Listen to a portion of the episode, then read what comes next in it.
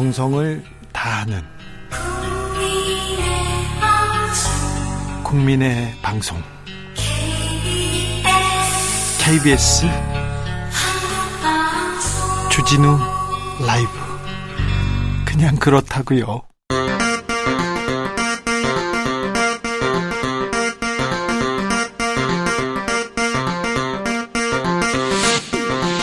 주진우 라이브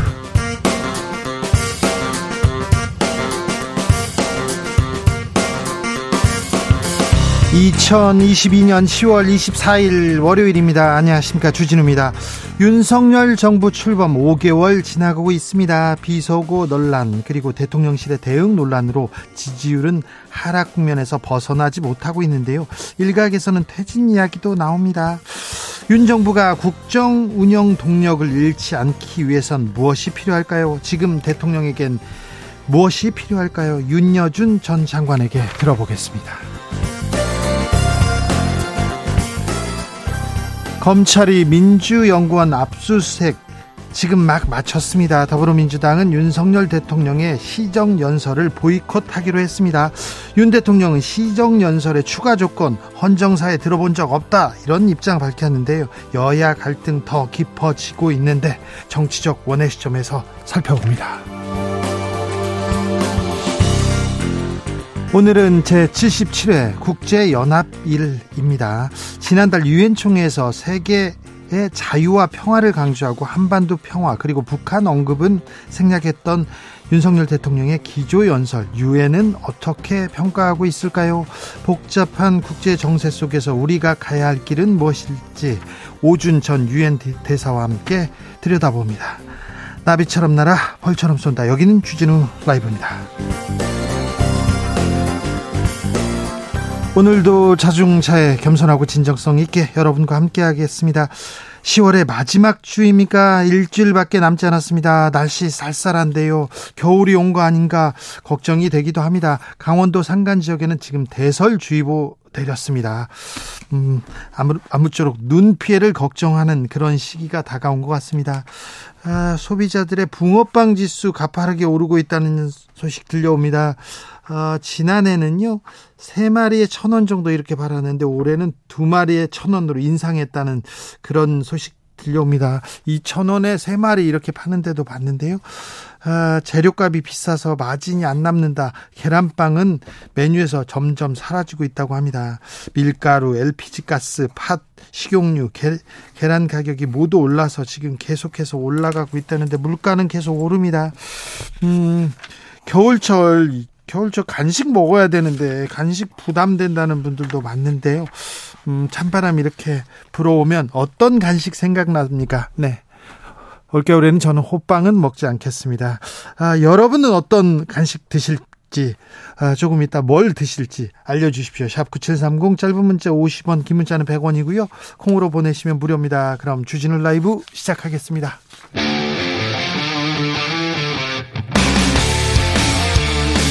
탐사보도 외길 인생 20년. 주 기자가 제일 싫어하는 것은?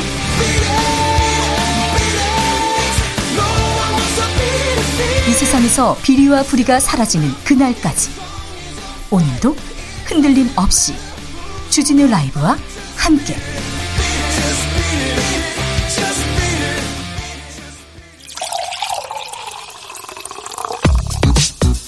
진짜 중요한 뉴스만 쭉 뽑아냈습니다. 주스. 아, 오마이뉴스 박정우 기자가 나오셨습니다. 안녕하세요. 네, 안녕하십니까. 네, 일주일 동안 잘 좀 부탁드립니다. 네, 잘 부탁드립니다. 정상근 기자는 휴가 갔습니다. 네. 강남에서 붕어빵 천, 천 원에 한 개 하는 거 봤어요. 얘기하는데, 어, 그래요. 아, 비싸네요. 호떡 한 개에 2,500원 해가지고 제가 꼭 사 먹어야지 그랬는데 못 먹었어요. 네. 아, 너무 비싸네요. 비싸죠. 예. 아유, 100원에 3개 때 사 먹었는데. 그러니까요. 이게 옛날하고 이제 비교해 보면 너무나 이제 비싸기 때문에 네. 선뜻 지갑이 열리지 않는 그런 물가입니다. 아, 네, 알겠어요. 그래도 간식은 먹어야 되는데 붕어빵 너무 비쌉니다. 이거 걱정이네요. 물가 좀 어떻게 잡아주십시오. 정치권에서 물가에 좀 더 신경 써주셨으면 합니다. 검찰이 민주연구원 사무실 압수수색 다시 했습니다. 지금 막 끝났다고요? 네, 그렇습니다. 오늘 오후 2시 20분부터 4시 30분까지 진행이 됐는데요. 민주당의 설명에 따르면 네. 압수 물건은 없었다라고 얘기를 하고 있고 형식상 문서 파일을 가져갔는데 뭐 파일 4개만 가져갔고 이 4개의 문서 파일은 범죄 혐의와 무관한 내용이다. 아, 이게 민주당의 설명입니다. 네, 그럼 뭐 수사하고 주, 필요하지도 않고 중요하지도 않은데 그냥 가져갔다? 네, 민주당의 그런 주장을 펼치고 있고요. 아마 비판의 목소리도 나올 것 같습니다. 네, 이재명 대표 아, 검찰의 압수수색 강하게 비판했습니다. 네, 이 대표는 오늘 최고위원 회의에서 내일이 대통령 시정 연설인데 오늘 이렇게 압수수색을 강행하겠다고 하는 그런 것들 상식적으로 납득하기 좀 어렵다. 도의는 사라지고 폭력만 남은 것 같다라고 지적을 했습니다. 네, 당사 앞에서도 또 기자들한테 막 얘기하다가 울먹이기도 했습니다. 네. 음, 내일 어, 대통령 시정연설 나선다는 입장이죠? 네, 윤 대통령은 오늘 출근길 문답에서 헌법이 보장하고 있는 대통령의 국회 출석 발언권, 또 예산안이 제출되면 시정연설을 듣게 돼 있는 국회법의 규정, 이게 있다. 네. 거기에 무슨 추가 조건을 붙인다는 것은 제가 기억하기로는 우리 헌정사에서 들어본 적이 없다. 이렇게 말을 했습니다. 그나저나 오늘 국정감사 마지막 날이었습니다. 어, 국회 어, 국정감사 잘 됐습니까? 오늘 오전에는 사실 파행이 됐어요. 예? 어, 원래 이제 민주당이 참석하기로 했었는데 검찰의 압수수색 제시도에 반발해서 국정감사 일정을 전면 보류하고 용산 대통령실 앞에서 항의 규탄 회견을 진행하면서 좀 차질이 생겼습니다. 네. 아, 하지만 오후에 민주당의 의총을 통해 오후 국감 복귀를 결정했는데요. 민주당 의원들은 각 국감장에서 야당의 당사까지 침탈하는 부당한 상황, 또 정상적 국감이 이뤄질 수 없게 방해하는 행위, 이걸 좀 강력하게 규탄하는 모습을 보였습니다. 국민의힘에서는 민주당을 비판했습니다. 네. 이 장동현 국민의힘 원내대표는 논평을 내고 이쯤 되면 민주당 맞춤 수사를 해야 될 것 같다. 압수수색이 정치적 쇼가 아니라 민주당이 이재명 살리기 국감 쇼를 하는 것 같다라고 지적을 했고요.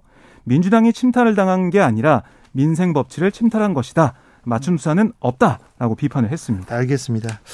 주말 새 김진태 강원지사가 쏘아올린 아, 채권시장 경색 사태에 대해서 굉장히 그 우려가 컸는데요. 네. 김진태 강원지사 유감을 표명했습니다. 네, 김 지사는 오늘 기자들과 만난 자리에서 이제 본의 아니게 그렇지 않아도 어려운 자금 시장에 좀 혼란과 오해가 초래돼서 매우 유감스럽다 이렇게 얘기를 했고요. 네. 강원도가 구체적인 변제 일정을 제시했고 중앙 정부도 고강도 대책을 발표했으니까 예. 금융시장이 속히 안정을 찾길 바란다라고 설명을 했습니다. 그런데 아무튼 국민들 걱정 컸습니다. 국민의힘에서도 네. 김진태 지사 좀 지적하는 목소리 나왔어요. 네, 주호영 국민의힘 원내대표가 오늘 당 비대위원 회의에서 나비 날갯짓이 태풍을 불러온다는 사실을 명심하고 모든 일을 신중하게 처리해야 한다라고 지적을 했는데요. 예. 이제는 우리가 집권하고 도정을 맡으면서 나쁜 것까지 책임을 져야 하는 상황이기에 신중에 신중을 거듭했으면 좋겠다. 네. 강조를 했습니다. 기업 어음 채권 시장에 폭탄을 던졌습니다. 시장 신뢰를 망가뜨리는 행동이다. 이런 비판이 있었는데요. 리즈 트러스 영국 총리가 사임한 게 바로 좀 이런 잘못이었어요. 네. 좀 신중에 신중을 좀 기해 주셨으면 합니다. 공공기관이 내일 내년부터입니까? 정원을 많이 줄인다면서요? 네. 뭐 6,700명 넘게 줄인다 이런 얘기가 나왔는데요. 국회 기획재정위원회 소속 민주당 고용준 의원이 각 기관에서 기재부에 제출한 혁신 계획을 분석을 해봤어요. 네. 그랬더니 350개 공공기관은 내년까지 이 정원 6,734명 거기다가 어 0.5명 그러니까 6,733.5명을 감축하기로 했다라고 설명을 했는데 네. 이 소수점 단위 인원은 시간 단위 근로계약자 뜻합니다. 네. 그런데 내용을 봤더니 실제 감축 대상에는 시설 관리, 환경미화, 청소 등을 맡은 하위 계약직이 대거 포함이 됐어요. 예. 그러니까 예를 들면 뭐 환경부 산하 한국수자원공사 같은 경우는 시설 보안 업무를 민간에 맡겨서 정원 149명을 감축하기로 했고요. 또 이와 함께 업무 지원 상담 인력도 상당수 줄어드는데 네. 이것도 예를 들어보면 국민연금공단은 두루누리 사회보험 지원 상담을 맡은 인력 28명을 정원에서 감축하기로 했습니다. 아, 지금 이렇게 살펴보면 시설 관리, 환경 미화, 청소하는 사람들만 이렇게 줄이는 거 아닌가. 네. 아, 좀 서민들 서민들이라고 할 수도 없죠. 거기에서 힘없는 사람들만 또 피해를 음. 입는 거 아닌가 좀 그런 걱정이 되기도 합니다. 네. SPC 계열 샤니 제빵 공장에서 또또 사고가 났어요. 그렇습니다. 어제 오전 6시 10분쯤 성남시 중원구의 샤니 제빵 공장에서 이 40대 근로자 A 씨가 기계에 손가락이 껴서 절단되는 사고를 당했는데요. 네. 그러니까 사고 당시 A 씨는 플라스틱 상자 안에 담겨 있는 이 컨데 컨베이어 벨트로 옮겨지는 빵 제품을 검수하고 있었습니다. 예. 그러니까 플라스틱 상자 한 개에는 두 개의 제품이 들어있어야 하는데 A 씨가 딱 봤을 때 제품 한 개만 들어있는 상자를 발견하고 그걸 빼내려다가 아이고. 그 기기에 손이 끼이는 사고를 당했는데요. 네. A 씨는 병원에서 접합 수술을 받은 뒤에 안정을 취하고 있는 것으로 알려졌고 네. 경찰은 이 업체 측의 안전 수칙 위반 여부 등에 대해서도 조사한 다음에 위법 사항이 파악될 경우에는 책임자 등에 대해서 업무상 이 과실치상 혐의를 적용해 형사 입건을 하겠다 이렇게 얘기를 하고 있습니다. 그 공장에 그 기계는 또 섰는지 잘도 돌아가는 건 아닌지 또 걱정이 되네요. 네. 중국이 아, 경제가 그렇게 나쁘지 않다. 네. 시장 예상치를 웃도는 성과를 냈다. 이런 발표가 나왔습니다. 네, 그러니까 중국의 올해 3분기 경제 성장률이 3.9%에 달한다라고 발표를 했는데 예. 이게 시장 예상치를 웃도는 수치예요. 네. 아, 그런데 이게 산업 생산 같은 경우는 9월 생산이 지난해 동월 대비 6.3% 증가를 했지만 9월 소매 판매는 2.5% 성장에 그쳤습니다. 또 9월 수출 증가율도 5.7%로 8월보다 부진했어요. 네. 그래서 2분기와 비교할 때는 코로나19 상황이 다소 개선이 됐지만 이게 이 각 지방 정부가 이번에 고강도 방역 조치를 했거든요. 네. 왜냐? 20차 당대회를 앞두고 이렇게 한 건데 그러게요. 이런 조치 때문에 소비 둔화로 이어졌다. 네. 이런 비판도 나오고 있습니다. 이 통계를 믿을 수 어, 있을까요? 중국 친구한테 중국 통계는 못 믿겠어. 그러니까 우리는 통제를 하기 때문에 그래도 좀 믿어야 된다 이런 얘기를 했는데 네. 이것도 통제로 나온 수치가 아니기를 네. 음 마스크를 언제 벗을 수 있을까 했는데 아직 3개월은 기다려야 된다 그런 목소리가 다시 나왔네요. 네, 그렇습니다. 정기석 코로나19 특별대응 단장 겸 국가감염병 위기대응 자문위원장이 오늘 브리핑에서 뭐라고 했냐면 한 3개월만 참으시면 실내 마스크에 대해서는 크게 스트레스를 안 받아도 된다. 네. 이렇게 얘기를 했어요. 예. 그러니까 3개월은 더 있어야 된다는 거고 하지만 대중교통이나 의료기관 같은 시설 이거는 전 세계적으로 팬데믹 종료가 선언되더라도 한참이 지나야 실내 마스크를 안전하게 풀 수 있다라고 강조를 했어요. 예. 그러니까 결국은 지금은 어, 뭐 실내 마스크 풀 때가 아니다라는 거고요. 예. 더욱 twindemic 우려도 있기 때문에 더 어, 건강에 유의를 해야겠습니다.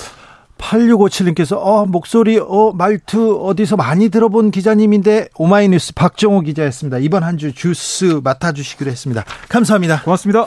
아유 쌀쌀해요. 추워요. 아, 강원도에는 눈 왔어요. 그래서 간식이 필요합니다. 겨울 간식이요. 이렇게 얘기하는데 윤미숙님은 구운 가래떡 좋고요. 홍시도 좋습니다. 좋지요. 좋지요. 김봉희님 붕어빵 틀을 사서요. 집에서 직접 만들어 보고 있어요.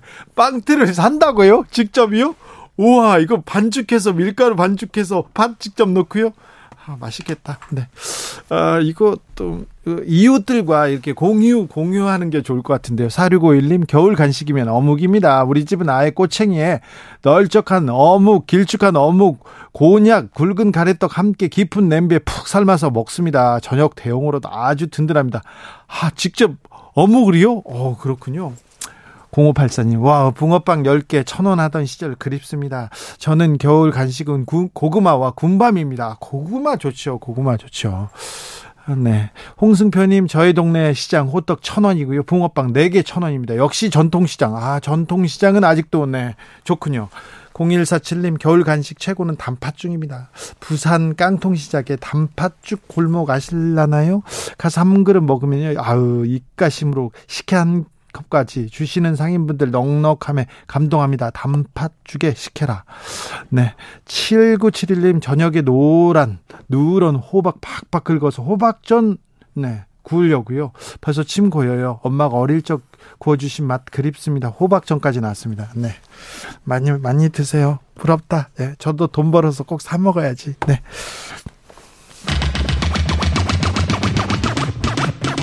주진우 라이브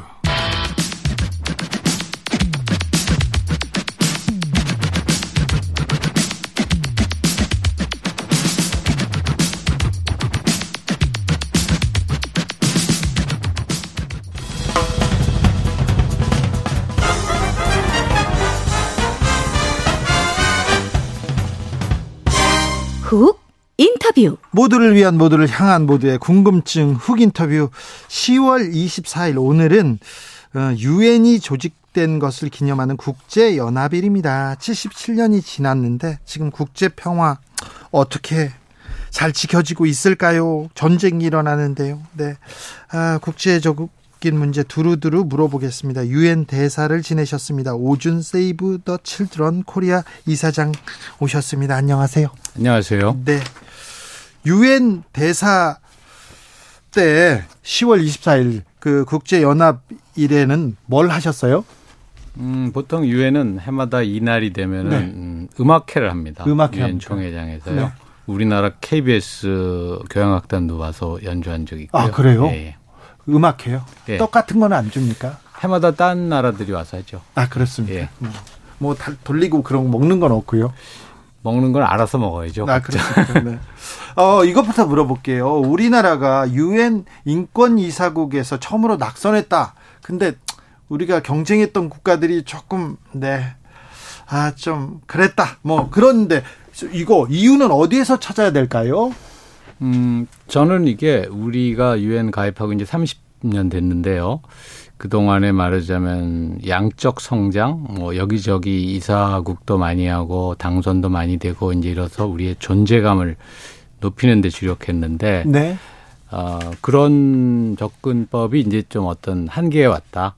이제는 음, 양적으로 늘리기보다는 우리가 질적인 외교 네. 또 유엔에서도 좀 전략적으로 우리가 뭘 하고 뭘 포기해야 되나 이런 생각을 할 때가 됐다는 거를 우리에게 알려주는 경고음이 아닌가 이렇게 네. 생각합니다. 아 이젠 좀 질적으로 우리 외교를 조금 변화시켜야 된다. 네. 그런데요 정치권에서는 이 소식이 들리자마자 이거 노무현 노무현 정 아니죠 문재인 정부가 잘못했다 아니다 윤석열 정부가 잘못했다 이렇게 여야가 해법을 달리 하던데 어찌 보셨습니까? 그런 정치적인 정쟁이 필요한 사안은 저는 아니라고 보는데요. 왜냐하면 우리나라가 최소한 아시아에서는 네. 음, 인권 선진국이라는데 아무도 이의가 없을 것 같고요. 어, 인권 이사국이 되는 자격만으로는 우리가 충분하죠. 네. 그런데 이제 어, 다른 나라들도 인권이 좀 우리보다 떨어지더라도 네. 어, 돌아가면서 한 번씩 이런 걸 해야 되는 거 아닌가 하는 그런 회원국도 또 많기 때문에 그렇게 네. 생각하는 그런 것이 주된 원인이라고 저는 생각합니다. 아, 국력과는 달리 이거 이저 이거는 뭐 돌아가면서 하는 게 맞다 이거군요. 그렇게 음. 이해하는 게 맞겠네요. 우리한테 인권 인권 얘기하는데요. 음, 북한 인권 북한 인권을 외치는 외국 사람들 그리고 유엔에서 북한 인권을 외치는 게 이게 북한 사람들의 인권 때문은 아니고 좀 정치적으로 해석될 측면이 좀 있잖아요. 음, 이제 그런 면이 아주 없다고는 할 수 없지만요. 네. 이제 유엔에서 북한처럼 인권 결의의 대상에 말하자면 단골 국가가 한 10여 개 있는데요. 네. 그런 나라들은 어떤 객관적인 기준으로 보더라도 인권에 문제가 있는 거죠. 예. 그러니까 어 우리가 이런 국제적인 논의를 다 정치적으로만 해석할 수는 없고요. 예. 어 북한이 우리랑 분단된 국가이니까 북한 인권 상황이 나아지면 좋겠다 하는 자세로 우리는 어, 임해야 할 것 같습니다. 네. 북한 인권 대사가 임명됐지 않습니까? 네. 5년 동안 없다가 네. 이건 어떤 의미로 봐야 됩니까? 북한 인권 대사는 사실은 2016년에 여야가 합의해서 제정한 북한 인권법에 나와 있는 겁니다. 네. 북한 인권 대사를 둔다고요. 그러니까 뭐 어, 인권 대사를 임명하는 게 잘못된 거나 이상할 거나 하나도 없고요. 어, 다만 그 인권 대사를 임명한다고 해서 갑자기 뭐 북한 인권 상이 나아지거나 뭐 그런 건 아니지만 우리가 북한 인권 문제를 좀더 진지하게 다루겠다 하는 그런 의지 뭐 이런 걸 보여준다고 생각합니다. 네. 지난달 어, 대통령이 유엔에 가서 기조 연설을 했습니다. 어, 자유를 21번 외쳤는데 그 자유의 의미는 뭘까요? 그리고 한반도 북한 문제는 언급이 없었습니다. 역대 대통령 이 그런 경우는 없었다고 하는데 이, 이 부분은 또 어떻게 들으셨는지도 말씀해 주십시오. 한반도나 북한 인권 문제를 언급 안 한 거는 저는 이제 긍정적으로 해석하고 싶은데. 긍정적으로요? 예. 그러니까 어 우리가 유엔에 나가서 대통령 연설을 할 때도 그 전에는 거의 한반도 얘기만 했습니다. 그렇죠. 20년 전에는. 네. 네. 그런데 이제 점점 그게 좀 적어지고 말하자면 글로벌 이슈에 우리도 어 우리 입장이 있고 우리도 관심이 많다는 걸 점점 보여주고 요번에는 아예 그 한반도 북한 문제를 이야기 안 했으니까 이제 그러한 추세의 정점에 있다 이렇게 말할 수 있는데요. 어, 긍정적으로 보면 그렇고요. 어떻게 보면 또 지금 북한하고 관계가 새 정부 들어와서 더 긴장이 높아지니까 네. 아, 유엔에까지 가서 또 긴장을 더 높일 필요는 없겠다 이런 고려도 있지 않았나 네. 그런 생각이 드네요. 윤 대통령이 강조한 자유는요. 자유에 관한 부분은 사실은 자유를 인권 차원에서 자유만을 사용하신 게 아니고 이번에 제가 그걸 읽어보니까 자유라는 개념을 굉장히 폭넓게 사용했던데 그러니까 뭐 생존이나 아, 이런 안보 이런 개념으로도 자유를 사용했던데 그런 어떤 정치적인 배경에서 의도적으로 자유를 많이 사용했다고 볼 수도 있고 또 국제적인 추세에서는 자유를 지금 제가 말씀드린 것처럼 좀 폭넓게 사용하는 추세가 있는 것도 사실이거든요. 그러니까 그러한 추세에 맞췄다고 해석할 수도 있고 그건 제가 확실히 모르겠습니다. 네. 도무지 모르겠어요. 가지고 제가 네. 꼭 물어보고 싶었습니다. 네. 음, 북한이 계속해서 도발하고 있지 않습니까? 미사일을 계속 쏘고 포격하고 그리고 핵실험 한다고 하고 있고 유엔에서는 이 상황을 어떻게 보고 있습니까? 물론 안 좋게 보고 있죠. 아, 2017년 이후 이제 최근에 미사일 발사나 이런 것들이 가장 큰 그 도발을 계속하고 있는데 이제 유엔 입장에서 본다면은 이런 핵 실험이나 미사일 실험 모두 금지된 것이니까 네. 아, 좋지 않은 상황이고요. 다만 2017년에도 그랬는데 어느 정도 단계를 지난 다음에는 북한이 이제 중지하고 예. 말하자면 대화로 돌아왔지 않습니까? 네. 2018년부터. 저는 이번에도 그렇게 될 가능성이 상당히 있지 않나 이렇게 생각합니다. 2016년, 17년에 그때 유엔 대사로 계셨죠? 네. 2016년 때 그때 북한의 대남 도발 매우 강력했습니다. 그때도 미사일 막 쏘고요. 한반도에서 전쟁이 일어난다 이런 얘기까지 하고요. 트럼프 정부에서 강경 대응하고 그랬습니다. 그런데 어떻게 그 무사히 무사히 그 고비를 넘고 대화의 창으로 이렇게 어, 이끌었는지요? 사실 뭐 이끌었다기보다는 북한이 2016년, 17년 그 두 해간의 도발이 네. 2017년 가을에 이제 정점에 올랐는데 핵 실험과 장거리 미사일 실험 그리고 나서 2018년 김정은 신년사에서부터는 이제 대화를 하겠다고 네. 하고 평창 올림픽에도 오고 이랬죠. 그러니까 어 결국 요번에도 그렇게 될 가능성이 있다고 보고요. 우리가 어떤 원칙을 갖고 또는 인내심을 가지고 이걸 이제 현명하게 대응해야죠. 왜냐하면 잘못하면 긴장 상태가 고조될 수 있거든요. 지금 계속 고조되고 있지 않습니까? 네. 미사일을 쏘면 우리도 쏘고 대응 사격을 계속 하면서 지금 또 뭐 항공기 전투기가 오면 우리도 전 대응해서 전투기가 날고 있고요. 그러니까요. 그런 과정에서 한쪽이 잘못 판단하거나 삐끗하면은 어안 좋은 상황으로 될 수 있기 때문에 현명하게 원칙은 유지하더라도 현명하게 대처하는 게 전 중요하다고 생각합니다. 정치권에서 전술핵 재배치하자, NPT 뭐 탈퇴하자, 자체 핵무장 이핵 개발하자 이런 얘기까지 나왔는데 이 목소리는 어떻게 들으셨습니까? 그런 거는 국제적으로 어 우리의 그런 주장이 어, 어떤 실현될 가능성은 별로 없다고 보고요. 네. 우리가 핵을 개발하고 NPT 탈퇴하고 그러면 우리도 제재를 받지 않습니까? 네. 그러나 그런 어, 움직임이 예를 들어서 중국이라든지 이런 나라로 하여금 북한이 핵을 포기하도록 해야 되겠다 하는 그런 어떤 자극이 될 수는 있다고 생각해요. 그러니까 그 이상의 효용을 기대하기는 좀 어렵지 않나 저는 그렇게 생각합니다. 네. 음, 시진핑 국가주석이 3년 임 공식화했습니다. 이 부분 우리는 북한한테 미치는 영향이 지대한 중국이기 때문에 이게 저 우리는 그 세심하게 살펴봐야 되는데 어떻게 보셨어요? 국제적으로 어 민주주의와 인권이 확산되기를 바라는 입장에서 볼 때는 글쎄요 그렇게 바람직한 상황은 아니라고 할 수 있겠죠. 그러나 북한의 입장에서 보면은 어 중국이 안정을 유지하니까 어, 북한의 입장에서는 시진핑 주석의 삼연임이 어, 오히려 바뀌면은 더 북한은 새로이 대, 적응하기가 쉽지 않았을 텐데 네. 더 낫, 낫게 바라보지 않을까 그런 생각이 드네요. 아, 그, 그런 측면에서 우리가 조금 또 연구하고 이용해야 되겠네요. 네, 그렇죠.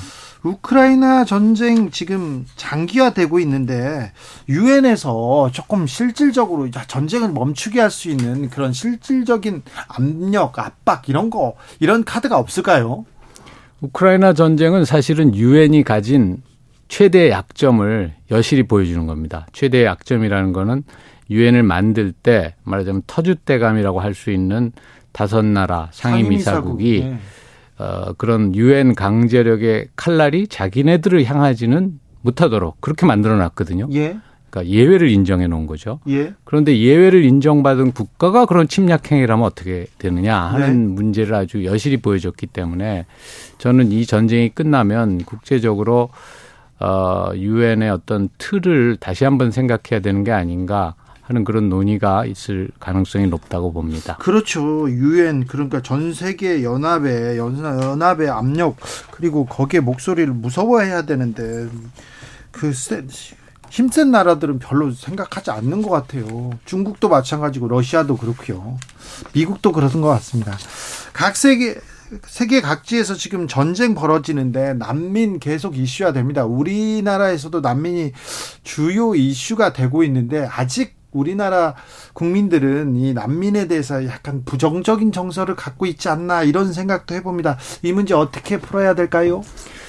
우리나라는 사실은 난민 수용률이 수용 비율이 네. OECD 평균의 한 10분의 1밖에 안 돼요.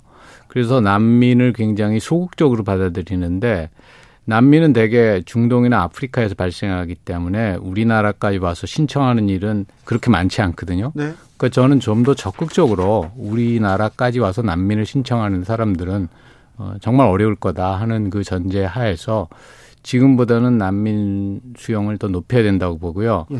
그러려면 이제 국민들의 인식이나 이런 것도 난민이 발생하는 그런 상황이 우리에게는 아무 관련 없는 상황이 아니고 예, 예. 누구나 다 어려운 상황에 처할 수 있다 하는 그런 인식이 좀 확산됐으면 합니다. 대사님 그런데 아, 러시아 전쟁 징집을 피하기 위해서 피하기 위해서 보트피플이 뭐 우리나라에 상륙했다 이런 얘기도 있지 않습니까? 그분들이 난민 신청을 하면 이거 고민해봐야 되는 대목 아닙니까? 그렇죠. 근데 러시아에서 징집을 피해서 온 분들은 전 난민 신청 자격이 있다고 생각하지는 않고요. 아 그래요? 예, 난민 신청이라는 건 자기 나라에 전쟁이 나서 자기가 피해서 도망갔다든지 또는 인권 탄압을 피해서 도망갔다든지 뭐 이런 어떤 피해자들이 네. 그, 그런 자격이 있는 거지. 피해자들이 자격이 있는데 러시아에서 나는 전쟁을 반대, 이 푸틴을 반대 이런 사람들이 올 수도 있잖아요. 그럴 수도 있죠. 근데 그런 분들을 피해자로 간주해야 되는지는 좀, 좀 신중히 봐야 될 것 같습니다. 알겠습니다. 네. 심경영님께서 오준 대사님 객관적으로 팩트 위주로 조곤조곤 말씀 잘하시는 분 같습니다. 자주 인터뷰 모시면 좋겠네요. 저도 그렇게 생각하고 있습니다. 그래서 몇 가지만 더 여, 여쭤볼게요. 질문에 없는 건데 중국이 음, 시진핑 체제에서 자 시진핑 의 권한을 더 강화하기 위해서 대만을 군사적으로 압박하거나 침공할 가능성이 더 높아지고 있는 것 같습니다. 어떻게 보십니까? 음, 그렇다고 중국이 러시아의 우크라이나 침공처럼 네. 그렇게 쉽게 무력을 사용하기는 저는 어려울 걸로 봅니다. 왜냐하면 중국은 잃을 게 너무 많고 국제 경제와 아주 아주 치밀하게 연결돼 있잖아요. 그렇죠. 국제 경제에 더 많은 영향을 미치지 네. 않습니까? 그리고 러시아는 어떻게 보면 미국과 전략적인 그런 대규모의 전쟁을 할 수 있는 유일한 국가이기 때문에 세계에서는 아직은 다른 나라들은 미국과 그런 핵 전쟁을 할 수 있는 수준에 도달하지 않았거든요. 그러니까 그런 상황이 물론 일어나지 않겠지만 저는 중국이 미국의 그런 개입 의도를 시험해 보는 수준까지의 그런 대만 무력 사용 이런 건 자제할 거라고 보고요. 그러나 거기도 역시 아까 제가 말씀드린 것처럼 긴장은 높아질 수 있고 네. 긴장이 높아지면은 이제 오, 오판이나 잘못된 행동 같은 게 나타나서 그런 것이 어, 방아쇠를 당길 수 있기 때문에 항상 조심은 해야 된다고 생각. 조심해야 되는 것 같아요. 평화의 시기가 끝나고 전쟁의 시대가 도래한 거 아닌가 그런 생각을 계속 하게 됩니다. 러시아도 그렇고 중국도 그렇고요. 우리는 어떻게 될지 걱정인데 어, 대사님 외교관 계속 하셨어요?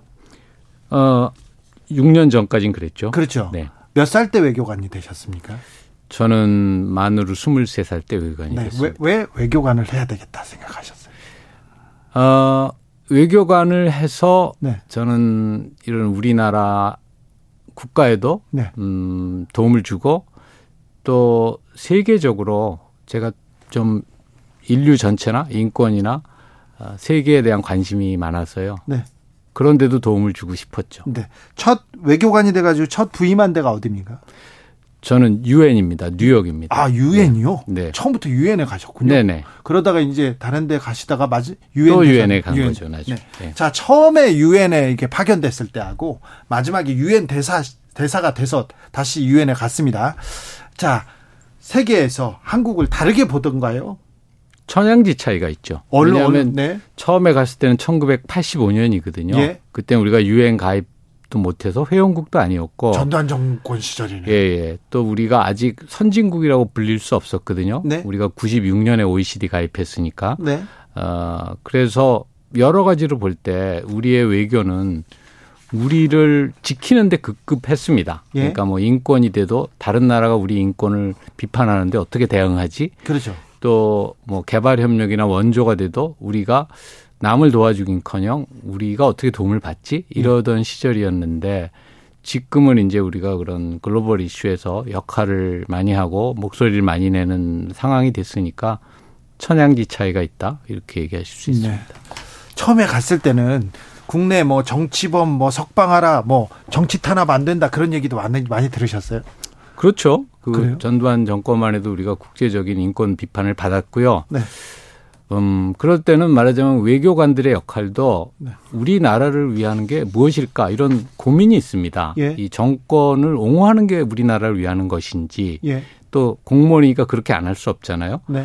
그런데 사실 국제적으로 하는 말은 맞는 게 맞거든요. 네. 그럼 우리나라 사람을 위해서 네. 우리가 도움이 되려면 저런 말에 더 주목해야 되는 게 아닌가 네. 하는 그런 고민 그런 네. 게 많았는데 선진국이 될수록 그런 괴리가 좀 줄어들죠. 네. 언제까지 유엔 대사를 하셨어요? 유엔 대사는 저는 2013년에서 16년까지 했습니다. 아, 그렇습니까? 예. 네. 알겠습니다. 네. 유엔 얘기는 또 듣겠습니다. 다른 국제 정세 얘기도 또 듣겠습니다. 오준 전 유엔 대사였습니다. 감사합니다. 감사합니다. 교통정보센터 다녀오겠습니다. 김민희 씨. 한층 날카롭다 한결 정확하다 한편 세심하다 밖에서 보는 내밀한 분석 정치적 원의 시점 오늘의 정치권 상황 원회에서 더 정확하게 분석해 드립니다 이연주 전 국민의힘 의원 네, 안녕하세요. 부드러운 카리스마 이연주입니다. 최민희 전 더불어민주당 의원. 네, 안녕하세요. 불굴의 희망 최민희입니다. 네. 음. 오늘 또 다시 검찰에서 네, 민주연구원 압수수색 이렇게 시도했습니다. 그래서 끝냈는데요. 이 압수수색 어떻게 보셨습니까? 이연주? 저한테 먼저 보세요. 네. 저는 사실 이게 그 수사는 적극적으로 해야죠. 수사는 열심히 해야 되고 네. 또 밝힐 걸 밝혀야 되지만 네, 밝혀야죠. 네, 그럼에도 불구하고 우리가 이제 그 수사를 하는 데 있어서 뭐 정치를 파괴해서는 안 된다. 저는 네. 그렇게 생각을 해요. 예. 물론 이렇게 말씀을 드리면 또 안 좋게 생각하시는 분들도 계시겠지만 근데 민주당 당사에 그러면 꼭 필요한 어떤 증거가 있을 것이냐. 네. 뭐 있겠습니까? 그죠? 그 바보도 네. 아니고 그러고 지금 보면 이미 이제 닷새가 지났잖아요. 네. 그래서 이건 어떻게 보면 약간은 민주당과 검찰의 기싸움 비슷한 그렇죠. 그런 거거든요. 네.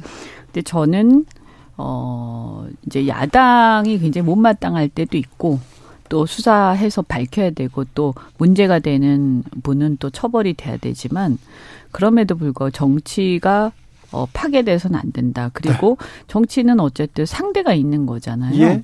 그래서 그 당사를 압수수색하는 건 네. 그것은 예를 들면 그 당이 예전에 통진당처럼 어떤 정당 해산 사유가 있거나 이런 경우를 제외하고는 저는 가능하면 신중해야 한다라는 네. 입장입니다. 최민희 의원님. 예, 오늘 어쨌든 당사를 압수수색했습니다. 네. 했고 네 개 파일을 가져갔다고 합니다. 네. 근데 이 네 개 파일의 기준 기준이 포렌식도 하고 가져갔다는데 김용 부원장이 당사에 나타난 이후 시점부터 생성된 파일 4개. 네. 그래서 그게 뭐 어, 돈과는 직접적인 연관이 없는 파일을 가져갔다고 합니다. 네, 그러니까 사실은 내용이 없다는 거죠. 예. 사건과 직접적인 연, 연관성이 있는 파일이 아니라고 보는 거예요. 그럼 이런 압색을 왜 했나? 민주당이 애초에 얘기했거든요. 김영 부원장이 뭐 10월 초 이후에 나왔기 때문에 사실 당사에 딱 세 번 나와서 뭐 한 시간씩 머물다 갔다고. 그래서 이거 이건 불필요한 압색이고 그래서 야당에 망신 주기 위한 보여주기 위한 압색이다 이렇게 주장했는데 내용이 그래요 실제로. 그래서 이런 압색은 왜 했을까? 그거는 이제 민주당과 검찰이 대치하는 장면을 내보임으로써 누군가에게 메시지를 주기 위한 것이었다.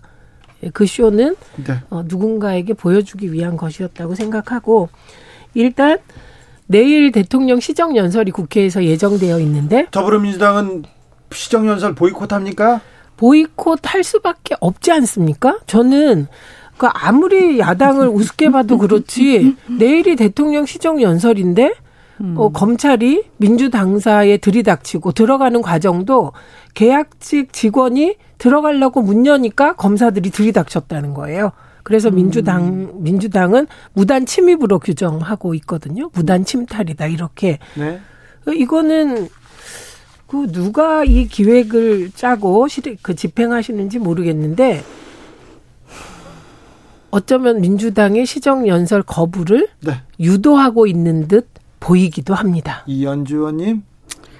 네, 이제 시정연설 보이콧 문제는 민주당에서 이제 결정을 할 텐데요. 지금 이 상황에서는 뭐 민주당이 아마 보이콧하지 않을까라고 전 예상이 돼요. 네네. 네. 네. 어, 그쪽 입장에서는 아마 그렇게밖에 할 수 없을 것이다 이렇게 보는데 뭐 그 이전에 사실은 뭐 이미 이제 제가 볼 때는 지금의 상황이 이제 지속이 되면 어 뭐 협치는 고사하고요.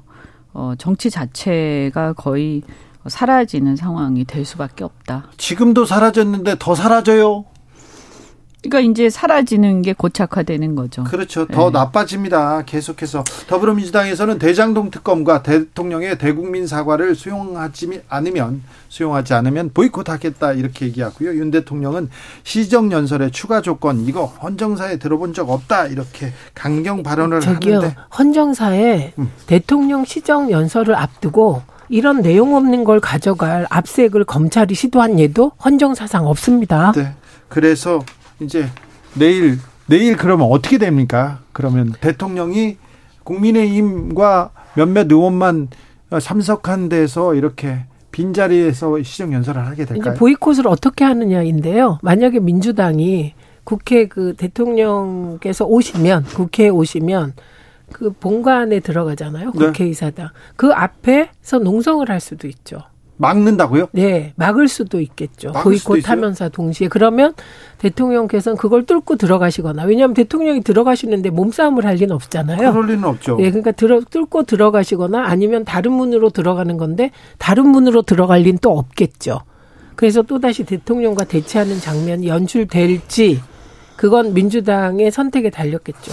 그런 선택을 할까요? 아, 근데 민주당은 이 XX들이 민주당이라고 그 김은혜 수석이 얘기까지 했고 네, 그런데 사과도 못 받았고 이 지금 이런 상황에서 정말 그 국민들 보시기에 제1야당의 면목이 땅에 떨어진 거 아닙니까? 그러니까 이제 어쨌든 저는 그 민주당의 그 의원들도 우리 대한민국 국민들이 선출한 대표들이거든요. 그래서 네.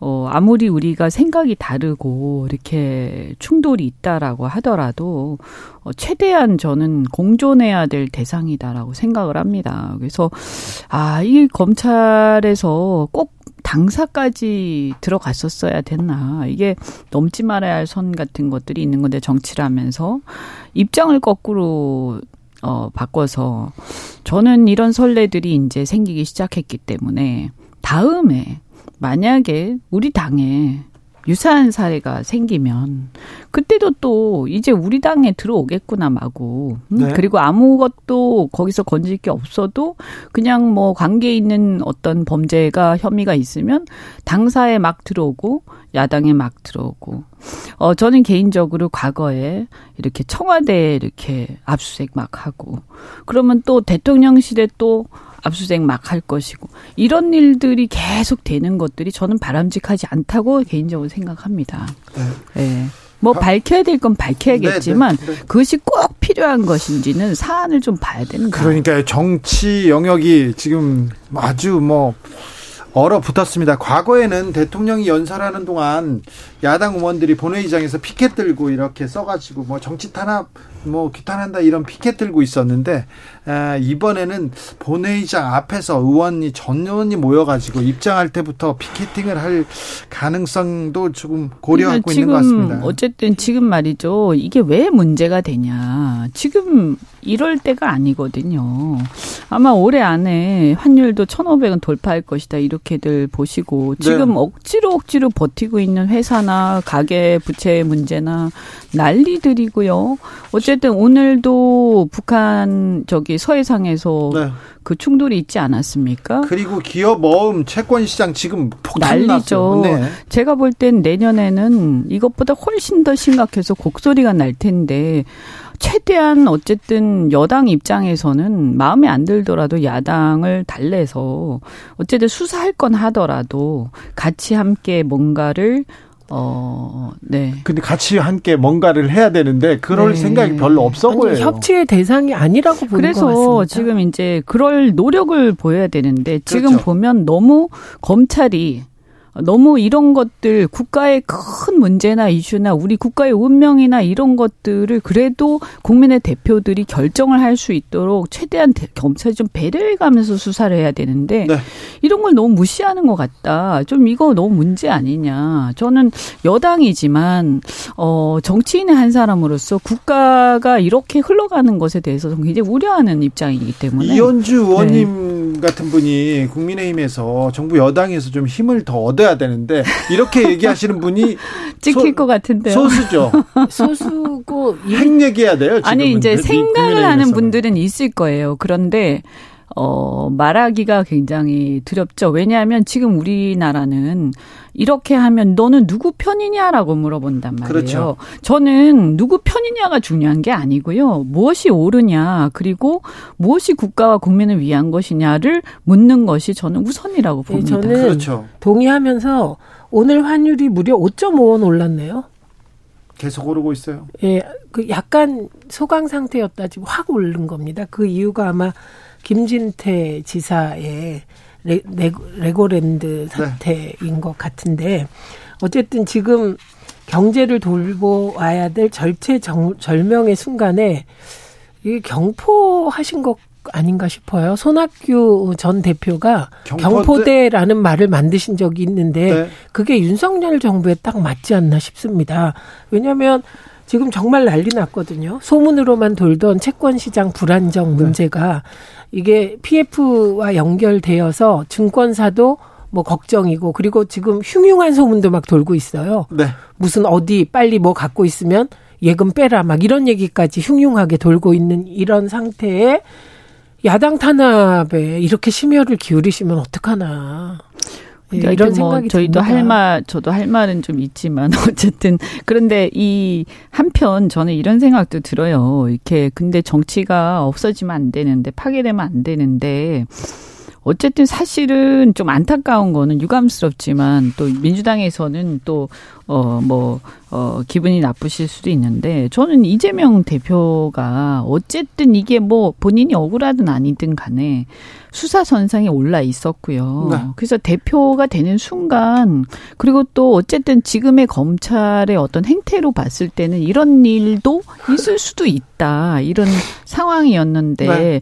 어, 이게 뭐 누가 옳고 그르고를 떠나서 말이죠. 조금은 좀, 어, 상황에 좀 본인이 이렇게 한 발 물러서 서고 대표로서의 어떤 어, 이 출마이 과연 잘했냐. 그리고 지금 어, 어쨌든 저 같으면 어, 일단 이 문제가 해결될 때까지는, 네. 어, 물러서 있을 필요가 있어요. 왜냐하면 아, 야당, 민주당에 너무 많은, 어, 민주당 입장에서 민주당이 지금 이런 상황에서 또 그렇다고, 어, 같이 뭔가 정치를 할 수도 없는 거고. 그는 또, 물론 아까 제가 말씀드린 거는 검찰이나 우리 쪽에도 문제가 있지만, 그럼 뭐 어떡합니까? 그럼 누군가는. 아니, 의원님, 응? 이 부분은 제가 의원님 말씀에 상당 부분 동의하는데, 지금 이재명 대표가 돈을 받았다라는 근거도 없고 이건 뭐 억울할 예. 수도 있는데 아니, 저는 뭐 아니, 그거 억울할 수도 대한, 있는데 그렇게 넘어갈 대한 문제가 거는 제가 모르겠어요. 그 수사를 해봐야 팩트에 대한 걸 건데. 모르시면 그렇게 네. 주장하면 아니, 그러니까. 정말 억울한 듣는 사람은 복창이 터질 것 같습니다. 아니 근데 뭔가를 위해서 자기를 희생할 필요도 있다 이런 아니 거죠. 윤석열 대통령께서 사정 정국을 중단하셔야죠. 지금 하고 있는 게 뭡니까?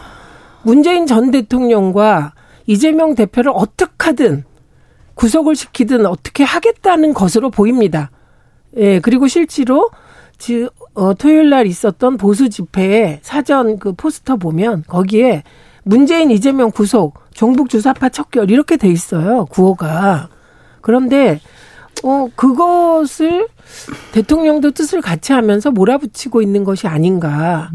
예, 이걸 야당이 어떻게 이렇게 의심을 하지 않을 수 있습니까? 그러니까 지금 민주당 시각에서는 유동규 전 본부장이 돈을 받았는지 안 왔는지 그거를 김용에게 전달했는지 말았는지 이런 문제가 아니다. 별것도 아닌 파일 4개를 가져갈 거면서 민주당사 압색을 시도한 것은 이건 야당을 말살하려는 아, 그러니까 그 수사하는 사건 자체라기보다는 예. 지금 이러한 행태에 대해서 지금 문제를 삼는 것이다. 그렇게 보는 것이죠. 그러니까 민주당은 그렇게 음. 볼 수밖에 없죠. 그리고 저희가 계속 말씀드리잖아요.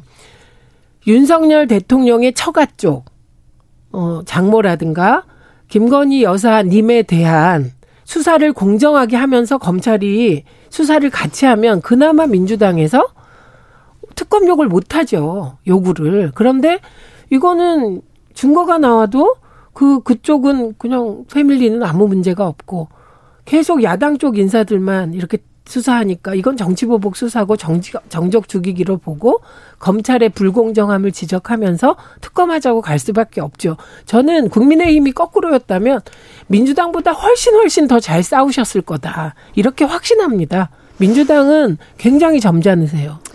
어쨌든 뭐 사법 정의를 실현을 하려면요. 사실은 형평성이 매우 중요하긴 합니다. 네. 예. 네. 그래서 어 그런 부분들에 대한 결단 어, 우리 스스로에 대한 문제, 이런 것들에 대해서도 결국에는 어 어떤 어 수면 위로 올라올 수밖에 없다. 이제 그거는 사실 아마 이렇게 검찰에서 수사를 어 굉장히 그 공격적으로 할 때는 아마 검찰도 어, 네. 고려를 하고 있지 않을까 생각이 됩니다. 에셀 나무님께서 네 진실과 팩트에 기초한 토론 최민희 의원님 짱입니다 응원한다고 했고요. 공사육사님 이현주 의원님 새롭게 알게 됐습니다. 합리적 보수로 인정하고 응원합니다 이렇게 얘기하는데요.